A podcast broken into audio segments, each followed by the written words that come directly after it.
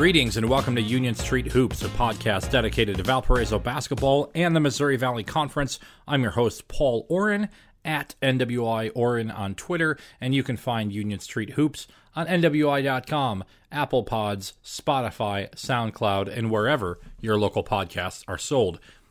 Valpo made it to the championship game of Arch Madness, falling 80 to 66 to Bradley. The Braves going back to the NCAA tournament for the second straight year, and Valparaiso heading off into, well, a lot more of a certain future than they were about this time last year. Greetings again, and welcome back to Union Street Hoops. Thank you all for listening throughout the week as Valpo made a improbable run to the championship game of Arch Madness. I was there for the entire thing. It was a blast. I watched nine basketball games. I think I wrote seven stories. I did four. Now this is five podcasts. I was lucky enough, uh, just through happenstance, I was asked to to join Todd Eichow on the broadcast. For those of you that that don't know, I actually got my start in media by doing radio and it was broadcasting with Todd. As a matter of fact, that kind of started my my love of this. I would show up to a lot of the basketball games and broadcast with Todd, and while I was there, I would hang around the Sean Haydens and the Paul Jankowskis of the world, trying to learn from them. As I, you know, I, I really would do the radio, and the writing thing was on the side. And then after I graduated college, my first job was in radio, and uh, absolutely loved working in radio and broadcasting but I found as I went that I really enjoy, truly enjoyed telling the stories through the written word. And uh, obviously, that's back evolved here as I love telling the stories through podcasting. So it was a real thrill to be able to work with Todd and do the broadcasts throughout. And I got to tell you, broadcasting the games actually it, it, just makes the telling of the stories of the games a whole lot easier because you're thinking about storylines the entire time and I got to tell you, Valpo delivered many storylines throughout. There was John Kiser, and I, I, just I, I keep thinking about John Kiser today. It's Monday afternoon, back in Valpo, hanging out in my townhouse, recording this podcast here from my uh, my in home studio, so to speak. And I just keep thinking about John Kiser. I keep thinking about what he did this weekend to cement himself in Valpo lore I mean, he really led Valpo. I know jo- Javon Freeman Liberty played so well in the last two games, and we'll talk about that a little bit later on. But John Kiser was the heartbeat of this basketball team, and it was just it was an honor to watch.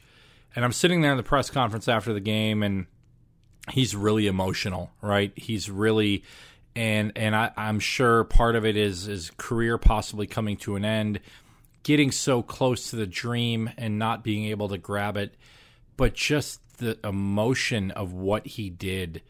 The guy has got an ankle that is a color that you don't see on the human body. He's got bruises and bumps all over the place and and man, he gave everything out there and that was that was something else. Obviously Javon Freeman Liberty did the same, right? Guy had mono he came back from that. He was not himself the first two games. He was pretty awful in the second game against Loyola, and Valpo's able to pull that one out regardless. And then against Missouri State, he was the best player on the floor. And with respect to Darrell Brown, Javon and Darrell Brown were the two best players on the floor in the championship game. Javon Freeman Liberty played outstanding. If you'd have told me after the Loyola game that Javon Freeman Liberty was going to be an all tournament player, I'd have laughed in your face. And the guy came back and delivered. Ryan Fazekas had some up and downs in the tournament, but that game against Loyola, five three pointers, huge shots down the stretch. He and Kiser refusing to let Valpo lose. That win will that that game will stay with us for a long time. And then the Missouri State game, he struggled a bit. He came out, he knocked down some early shots against Bradley, and then Bradley goes to a three-two zone, really suffocated Valpo, and and really you know either putting Donovan Clay in the middle, and again he played so well. Ben Krikke played so well. Daniel Sackey played so well in this tournament. It was a group effort without question that zone that Brian Wardle threw at Valpo, it, they got some good looks out of it, right? They had the, they it was harder to get the looks, but they did find them. They just didn't go down. Shots that had been falling earlier in the weekend, the legs maybe weren't there. And it's it's one of those things, and we've we've talked about this before with your perception of Lottich. I, I think everybody can appreciate what Valpo did this weekend. I still saw some rumblings at the end, you know, frustration with how come you don't run a set play against the zone and all of that. Well, Valpo's motion offense is what got them into this spot, and it, you know, I, I they gave it their all, right? They they they gave it their all, and I think that's all you can really ask. I've been beating this drum for a long time, and I've said I, I didn't know whether or not this team was going to be any better or worse than last year's team, but I thought they'd be a lot more fun to watch. And one of the reasons I thought that was because I knew these guys genuinely cared for each other. That one team, one boat stuff, that's real. The gritty stuff last year, I felt was like some corporate branding. The one team, one boat, although corny as hell, I thought was a, a reality. And uh, Daniel Sackey talked earlier in the tournament about their mentality of "we above me always." That is something that that you really kind of saw encapsulated in this. When one guy was down, somebody else went up. Okay, so where do we go from here? What's Valpo do from here? Right? Um, I want to I want to stop for a second and bring in the clip, the audio clip of the press conference that has made some waves, I suppose, when I asked Javon Freeman Liberty about his future. I want to play the clip right now, and then you're going to hear from Matt Lottich. And then after the Lottich clip plays, we'll come back and I'll talk about what I was thinking in asking that question and a little bit more about what the answers mean. Javon, I don't know if there's ever the right time to ask a question like this, but you've built something here. It can continue. Your thoughts on playing with Valpo and, and what this year has meant to you? Um, yeah. Uh, if your question is actually my stand, yeah, I am.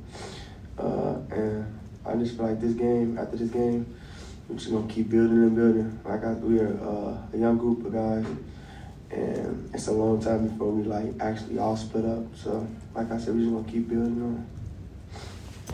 Matt, Donovan, and Ben played so good in this tournament. What do you see from this core that you have that's coming back? Well, it, you know, as you it's to you look forward, right? Um, you know, I think Javon um, has proven that he's a pretty special point guard, and you know, kind of that new age point guard, able to get in the lane, able to score. Um, he's got that that knack for knowing where to pass the ball, um, and so that's a great foundation. Um, you have Donovan, Ben, uh, who got valuable experience. Uh, their talent's undeniable. There's no doubt about it. Um, you've got Malik McMillan coming back, um, who was on the most improved team in the league. Um, you know, we've got you know Nick Robinson. We get him back from injury. Um, you know, Zion Morgan got back. I mean, um, freshman Emil never disappointed when he got in the game, and there were you know plenty of times where I actually wanted to put him in. It was just you know you know riding with with the guys, and so the foundation is there, um, and you know, it's it's no secret that this group had success, and and I said this in the locker room. You know, Paul, you follow us, but um, about this time last year, it looked like the program was was in a bad spot. Right? It looked like it was falling apart, but it was really just coming together, and um, so we're going to continue to build on it. This group put in a great offseason. Um, they were fantastic. Um, and they had a lot of success this year. They got better throughout the year. Can't deny that. And you know, we just got to build on that momentum.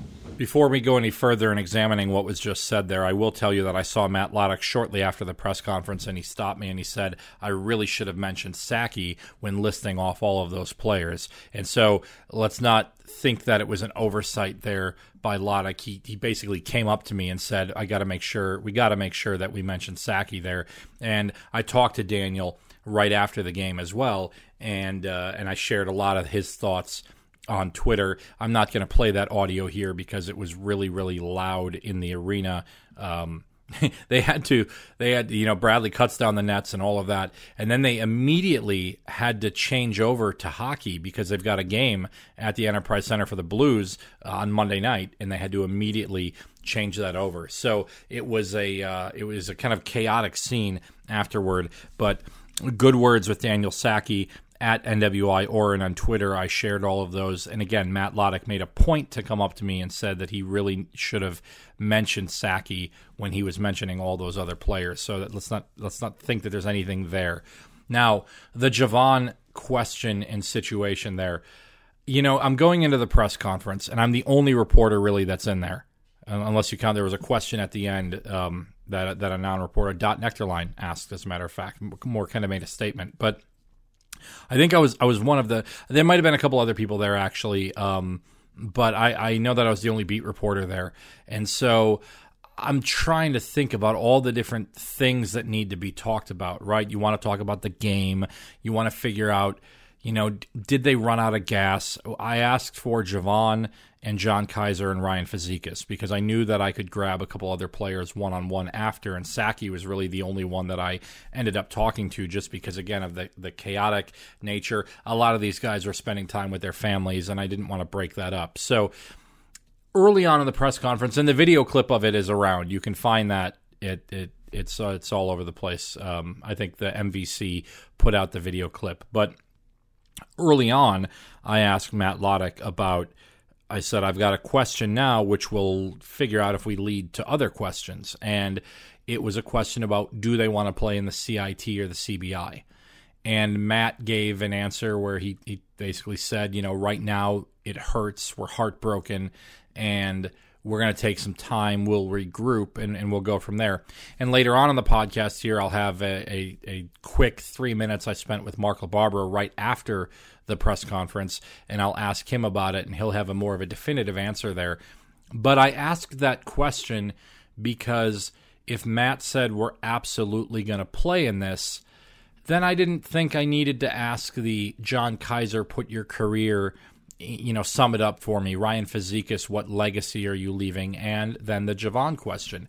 But when Matt didn't sell immediately that, or didn't say immediately, yes, we're going to go play in the C- CIT or CBI, I thought it was time to activate those questions a little bit.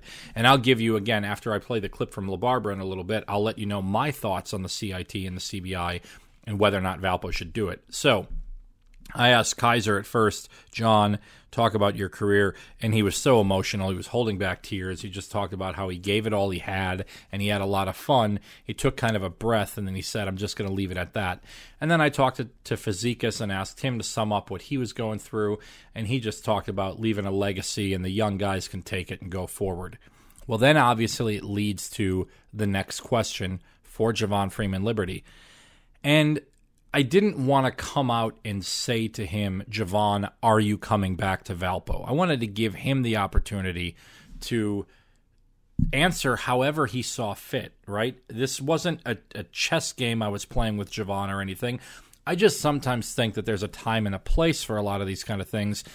But I also know that the number one question that Valpo fans and readers and listeners and supporters and all of that are going to have is is Javon going to transfer? Is he going to come back? The reason you ask this question is because he did flirt with the idea of transferring last year, right? If he never would have done that, I don't I'm not going to ask that question.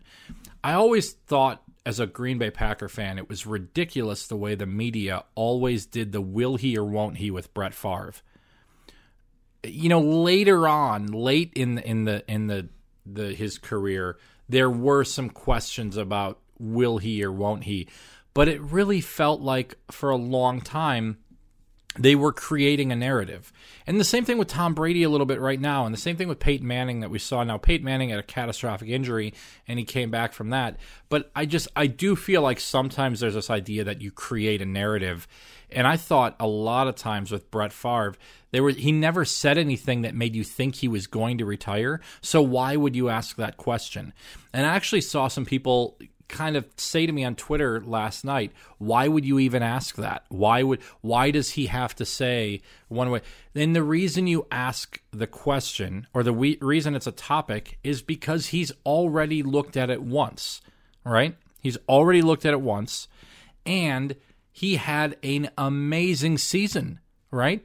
Like maybe when he looked at it last year, some teams didn't want to go after him, and now he just delivered 628 points in a season and 74 steals. And yeah, maybe some other people are going to be interested. And especially if the NCAA does some rule changes. Now, if the NCAA do, does some rule changes, maybe opinions get changed down the line, right?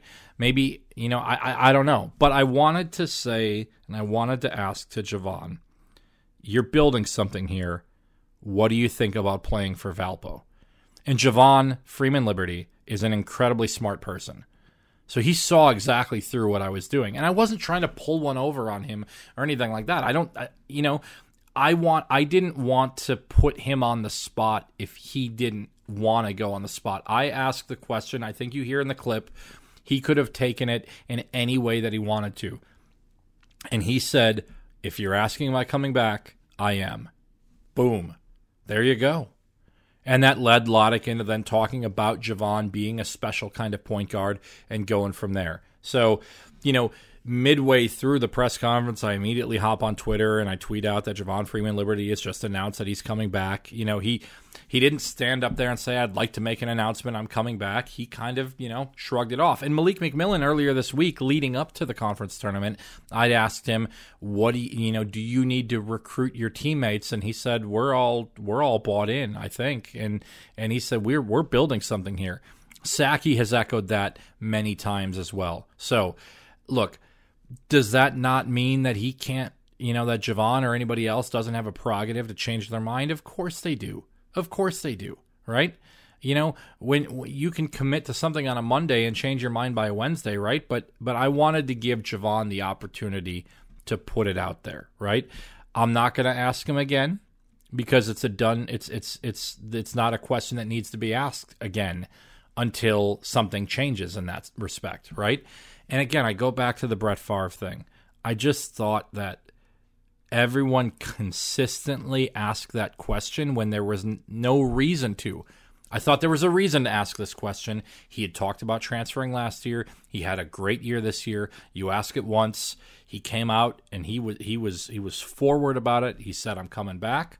Okay, done deal. Not going to talk about it until there's a reason to talk about it again you know?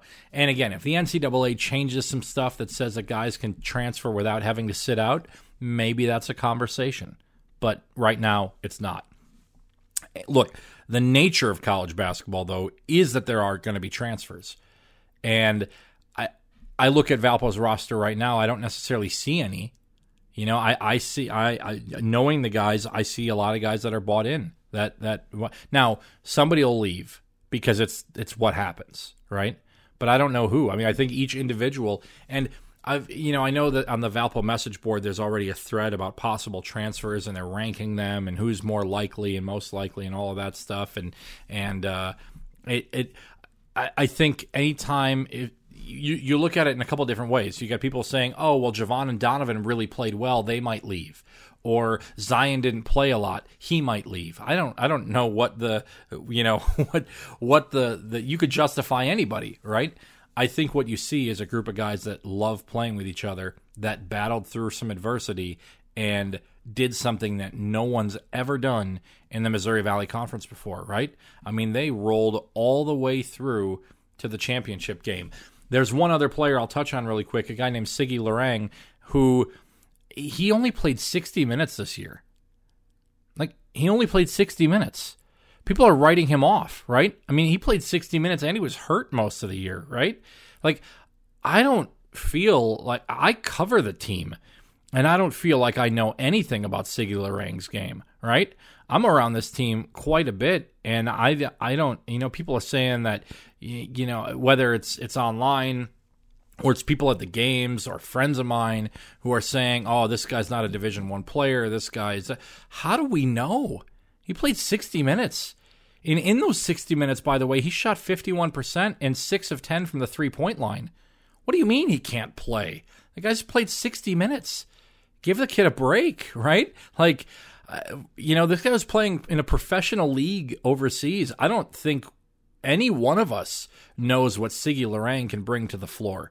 I'm fascinated to see what he can do next year. I heard about camp battles between him and Sackey and and and how fast that Siggy is. The guy had a hip injury. He was hurt.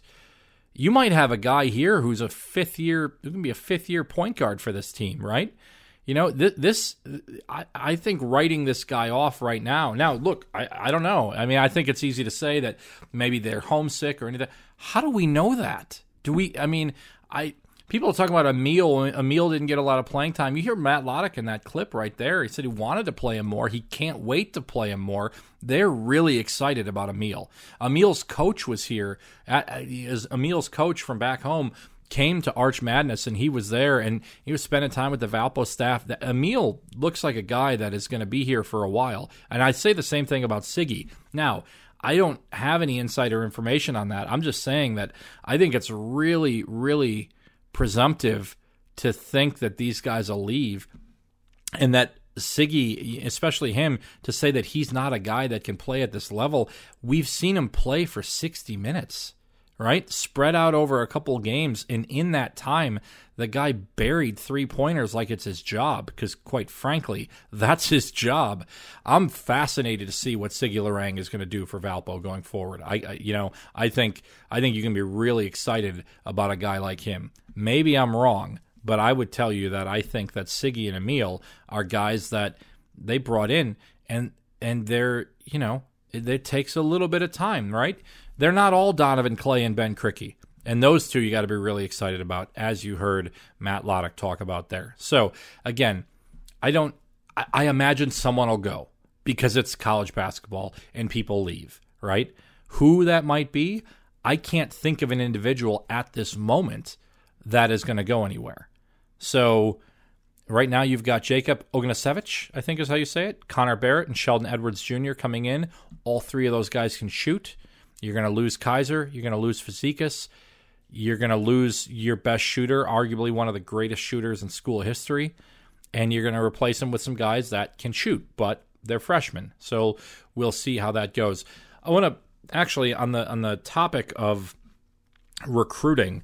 I want to bring in a quick audio clip from Doug Elgin. Um, I, I spoke with him at length yesterday after the tournament. We talked for about six and a half minutes, and in that time, we got moved from one room to another to another. So we kept kept having to start and stop talking. So I think in even in this short video clip that's about a minute long that I'm going to play, I think you'll you'll hear a, a tonal shift in the uh, the atmosphere of the quote just because we had to start and stop in the midway through. So there's a little bit of editing that goes on in this clip. But I wanted to ask him what he thought about Valpo's run and what it would mean for them. You'll you'll hear you know what I say, and the words of what he said. Uh, I tweeted out, and actually, I don't think they read very well. I think it actually looks like a backhanded compliment to Valpo, but I think if you hear what Doug Elgin has to say, I think you're kind of understanding what he means when he talks about Valpo now being able to kind of recruit a little bit better and it being good for the brand. And when you hear this clip from Doug Elgin, we'll talk a little bit about it afterward. What did you see this weekend from this team to add to their history and to the Valley's history? Well, I think you know what I admired about Valpo was the championship pedigree that they had And when we went over there to visit, and you know, Matt went through his roster with us. You know, not just showing us what he had, uh, and and LaBarbera talked about coming into the, the league. Their their mantra was, we don't want to be second division. We don't want to just be in the league. We want to be a championship contender in everything we do, and and we've seen that. And and this I think gets them to a point now where they have they, they can recruit better. It, it, the brand is stronger. I think what this does for Valparaiso, first of all, it's a great experience for the kids to, to go through this, to have this success. Um, I now think that they're in a point where they understand the togetherness and, and commitment can, can put them in a place where they can win. They can compete in this league. Valley Commissioner Doug Elgin right there again. He kind of it, it didn't really read great. I tweeted it out, and then a couple people reached out to me, and and I realized, yeah, you know, maybe maybe saying this puts them in a position where they can recruit better. Look, I think they're recruiting just fine, but I also think there's maybe a little bit of validity to that, right? I mean, again, we talked earlier on the podcast about guys that Valpo was really close on that Loyola edged them out for, right? Tate Hall is an example. Marquise Kennedy is another one. Keith Clemons is another one who played so well against Valpo. These are all guys that Valpo was in on, right? Uh, Marcus Domask is another one. Lance Jones is another one. That both guys at Southern Illinois. These are guys that that Valpo was in on too. And look, let's not act like other Valley schools weren't in on some of these players that Valpo has. But you know, maybe maybe now it's it helps a little bit. This this can do nothing but help you know, nationally televised game, more exposure, all of that. I don't think that Doug Elgin was necessarily trashing Valpo's level of talent. I think he was simply pointing out an obvious point that yes, this can do nothing but help. So I think maybe uh, it, it read bad in the tweet just because it without context there. But again, Doug Elgin having some some good things to say there as well. And so now uh, uh the question, I guess, is: Is the season over? At 19 and 16 is the year over for Valpo. And I want to bring in a quick uh, interview that I did with Mark LaBarbera right after the press conference. This been, again, about 15, 20 minutes after the game ended, talking about the CBI and the CIT, and then kind of talking about moving to the Valley. And then I also asked Mark about his thoughts on Javon Freeman Liberty. Fans want to know is this the end of the season? I know it takes a commitment to go into a tournament like a CIT or a CBI, and I know that Matt just said, you know, right now maybe it's a little raw, but have there been conversations about this, and what did you see from the team maybe this weekend that, that has you excited about maybe going into a tournament like that? Uh, well, you know, you always try to, you always hope for the best, and, and, and I guess I would say plan for the worst, but you, you, need to have plans. So, I mean, we have um, had some conversations about what our options would be if we weren't fortunate enough to win today. Um, and so, when we get back to campus um, tomorrow morning, Matt and I will sit down and we'll try to, uh, not try, we'll have a conversation to make a determination on what's the best uh, path forward to get us to where we ultimately want to be, and that's uh, the team out on the platform getting the um, getting the actual championship trophy, uh, not the one in the back with the uh, with the uh, second team or second place trophy. Getting to the title game, national television, the the 1 p.m. slot here. This feels like why you joined the Valley, right? Oh, it is why we joined the Valley. Um, uh, first off, uh, I mean, it, it, it, it, the winner coming out of the Valley tournament, it's in a great position to win in the NCAA tournament, which is where we ultimately want to be. We've said all along that we don't want to just be in the tournament. Uh, we want to be able to advance in the tournament. But the second thing is for us as an institution, uh, for us to be, um, for people to see Valparaiso University in prime time on a Sunday afternoon on national television, um, that's great, and it just speaks to the quality of the program or the pro- quality of the university. It just speaks to the quality of the experiences that uh, young people, any young people, can have when they come, and the opportunities they have to be part of Valparaiso University. So, yeah, I think it's it's um, it's a win-win. It's it's great for the institution, um, it's great for the program, um, and it's great for our, for our kids. And my final question: I know that you don't necessarily deal with player personnel stuff, but to hear a guy like Javon up there you know, read through my question yeah. and see exactly what I was sure. asking. And he said, if you're asking if I'm coming back, yes. Obviously, that's a boost, right? Yeah, one of the things that um, we had a long conversation about, Matt and I, this summer was what exactly were we trying to build? And uh, how exactly do we think the path, best path to get to, to that endpoint? Um, and, and what we realized is there is very much a Valpo experience. Um, basketball is just part of it, what happens here, but we needed to find those young people that valued the Valpo experience, valued what we um, have to offer as an institution, and wanted to be part of that. And Javon is very much um, one of those kind of young people, um, as are other members of the team. So, um, not surprised that he would say, I want to be part of this because there's been a lot of um, a lot of effort put into finding the right people that want to come together, that want to work as a team, that value the Valpo experience, and all want to work together to achieve that ultimate goal, which is to be back in the NCAA tournament and win. Thank you very much. Mark LaBarbera using the interview as kind of a platform to talk about the Valpo experience, and I appreciated the words that he had to say. Let's talk about the CBI and the CIT for a second, and I think it really would be the CIT that Valpo would be looking at.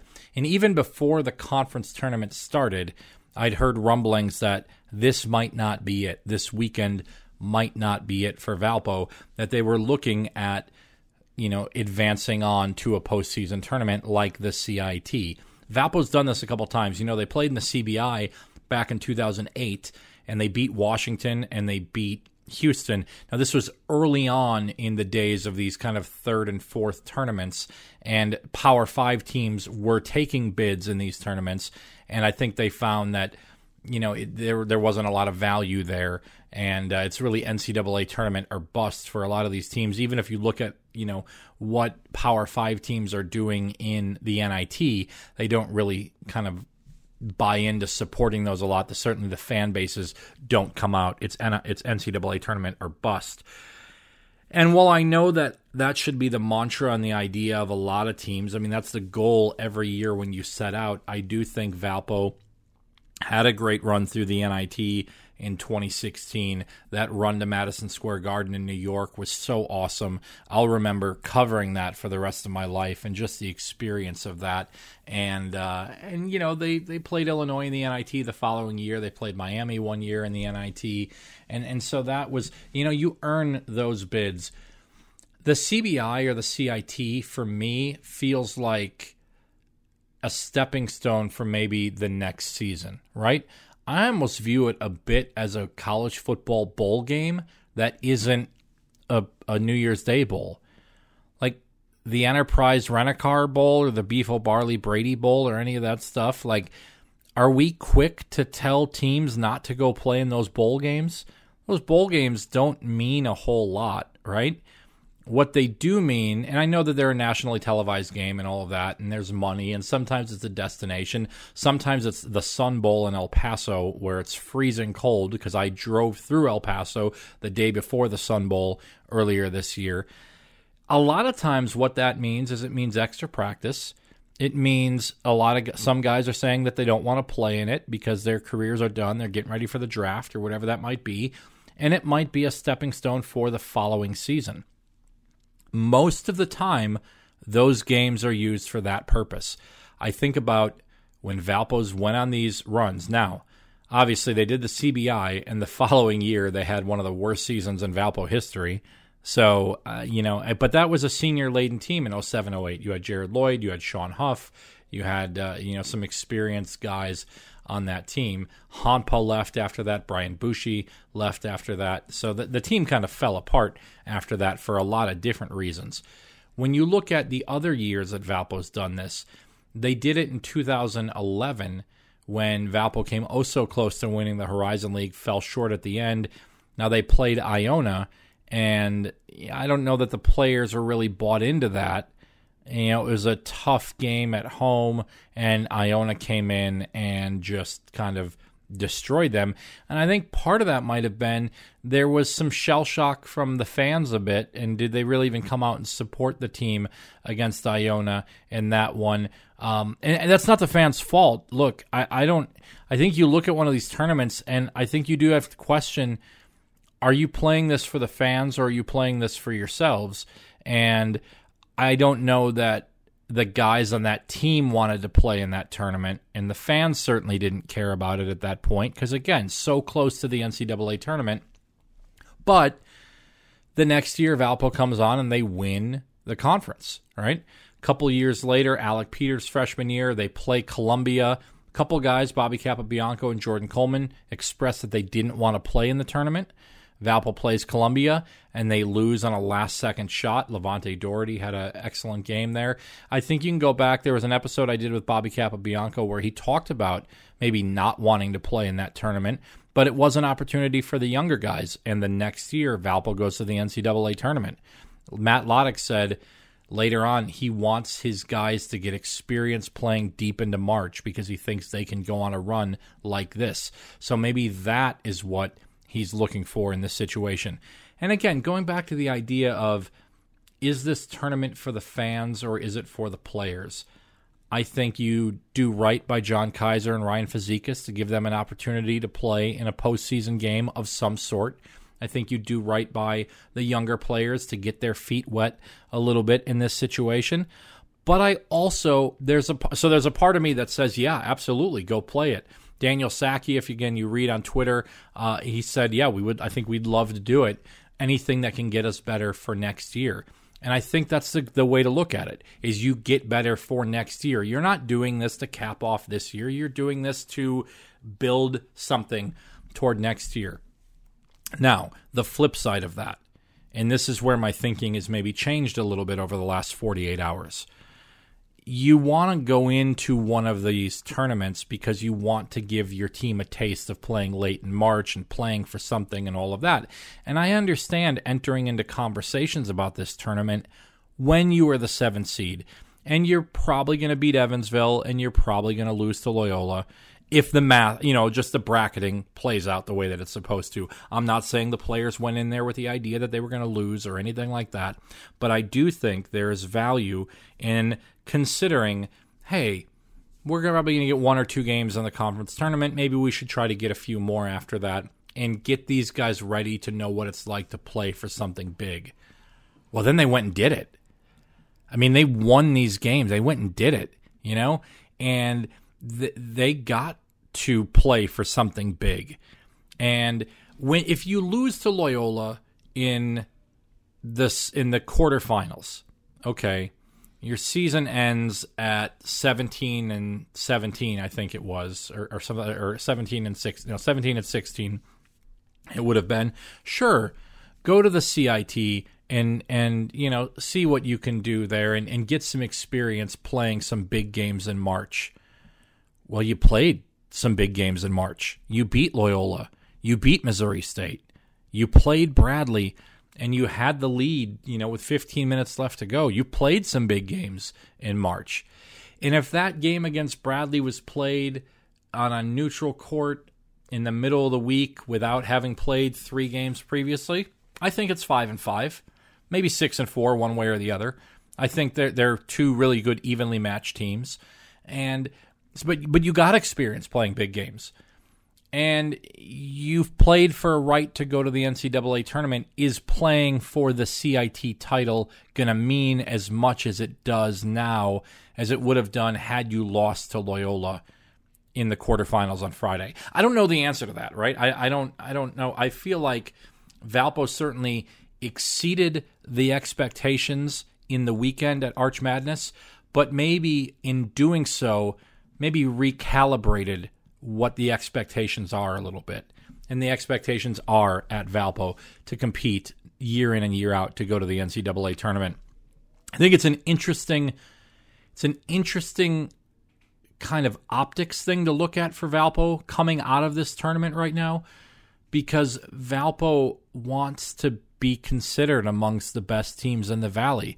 They don't want to be considered among the team that made the Cinderella run all the way from the play-in game. They, like they want to be in the title game every single year, right? That's what they expect. That's what I think the fans expect. And that's what in the Horizon League Valpo was in the title game or the semifinals almost every year. I'll tell you that as a reporter and as somebody who covered a lot of these games when I was a broadcaster as a student, I almost took for granted that Valpo was in the title game every year. That Valpo, regardless of what happened in the first 30 games, Valpo was probably going to get a chance to play for a bid to the NCAA tournament. And I think that this run really kind of reinvigorated a lot of people around the program, right? Obviously, I got a lot more people reaching out to me on social media and and all of that just because of what happened. You know, the I'll tell you this: the page clicks went up, the numbers went up, the views went up, and all of that stuff. So thank you all for that. But watching the fans flock to St. Louis, and look, they're still Bradley still had a seventy percent hold on that arena, if not higher. But a lot of people Saturday night or Sunday morning woke up and said, I'm going to St. Louis. And they showed up. People drove through the night to get there. That's awesome. Eric Buggs showing up, Aaron Levitt showing up, Danny Dallenberg and a bunch of students showing up, alums showing up from all over the place. Thought it was awesome. It was really cool to see that people kind of came out and supported. If you go play in the CIT, do you? Uh, do, no one's going to care about that, right? I mean, maybe here and there. Uh, certainly, when Valpo played Texas Southern in the NIT, I don't think there was a huge draw there. When Florida State got there, that was cool because it was a Power Five.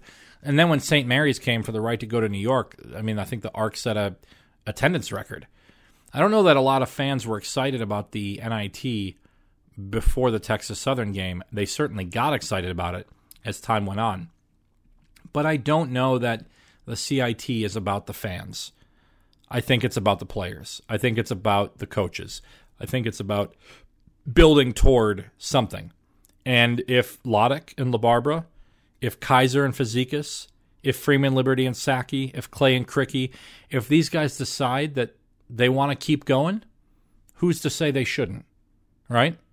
They're doing it for the right to get better for next year, or for the seniors to get sent off with a postseason game to have some sort of experience.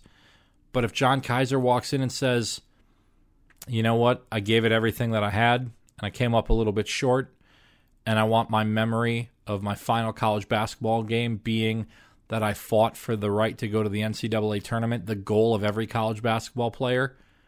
I think you got to respect that. If you got, you know, eh, eh, then then what I would say is if you don't go to the CIT or you don't go to the CBI or whatever that is, call up Eric Buggs, call up LaVonte Dority, call up Jay Harris, call up call up Howard Little, Call up the guys in Chicago and say, get to the arc. It's time for pickup basketball. Right? You see this bond that these recent alums have with these current players right now. Get to the arc and let's get better for next season. It feels like, and I, Daniel Sackey said this yesterday, it feels like he's not in this alone that they're not in this alone the players aren't they've got people watching over them and and that means a lot i think and i'll tell you that in when I was coming up following Valpo, these guys would come in from Europe and they'd be part of the program while they were here and then they would go play professionally they would go back home and i don't know and, and social media makes it easier let's not get it let's not act like this maybe wouldn't have happened 20 years ago if social media were a thing but I, I think you see a, a, a, bigger bond now with some of the older players that you do. And, and I got to give credit to Luke Gore on that. I think Luke Gore does a great job of building that bridge for former players and the current players, and I think that's great. And if Valpo doesn't play in the CBI or the CIT or whatever that might be, I think it's pickup basketball time, and I think the alums may come back and may may give them some run, you know. And it happens a lot during the summer. If you ever happen to walk through the arc during the summer, I got to tell you, there is some good spirited basketball that goes on there. And that's where the work is. That's where the work happens to get through this. All right, I've rambled on enough. It's been five podcasts in like six days. I'm going to take a break. I turn 40 tomorrow. I'm going to celebrate my last day of my 30s doing something. I don't know what, but it's sure as hell ain't going to be working. So thank you all for listening, for what you've done over the last couple days, the interactions on social media, seeing all of you in St. Louis that were there, that came up to me, and all of that. It's it was a lot of fun. It was an honor. It was it was a blast. It's it, it's it's weeks like this that you remember why we do the job, right? It's uh, it's awesome to tell these stories. It's awesome to see the interaction, and it's awesome to be around the enthusiasm that people were at. I, I've said this many times, and I'll end with this sports are simply here to entertain us, right? I mean, that I know it's win or lose and all of that, and uh, but for me, as a storyteller of sports, it's simply a vehicle for entertainment. Especially, I don't want to get political, but with all the garbage that's going on in the world right now, and we all, you know, who knows what's going on health wise, but uh, sports are here to entertain. And if you weren't entertained by this weekend, even in the loss, and it can be frustrating and it can hurt and all of that, but if you, uh, it was entertaining. So kudos to John Kiser and to the team and the program and all of that. It was a lot of fun. I, am I hope they play in the CIT just because I hope the fun continues. If not, it's going to be an interesting off season. We'll see kind of how things unfold to the schedule and all of that. Obviously, once a determination is made about CIT and all of that, I'll come back with one more podcast. We'll get a couple of these guys on here to talk us through the weekend. I'm really excited to kind of hear what they went through. Thank you so much for listening. Thank you for all of that. See you later.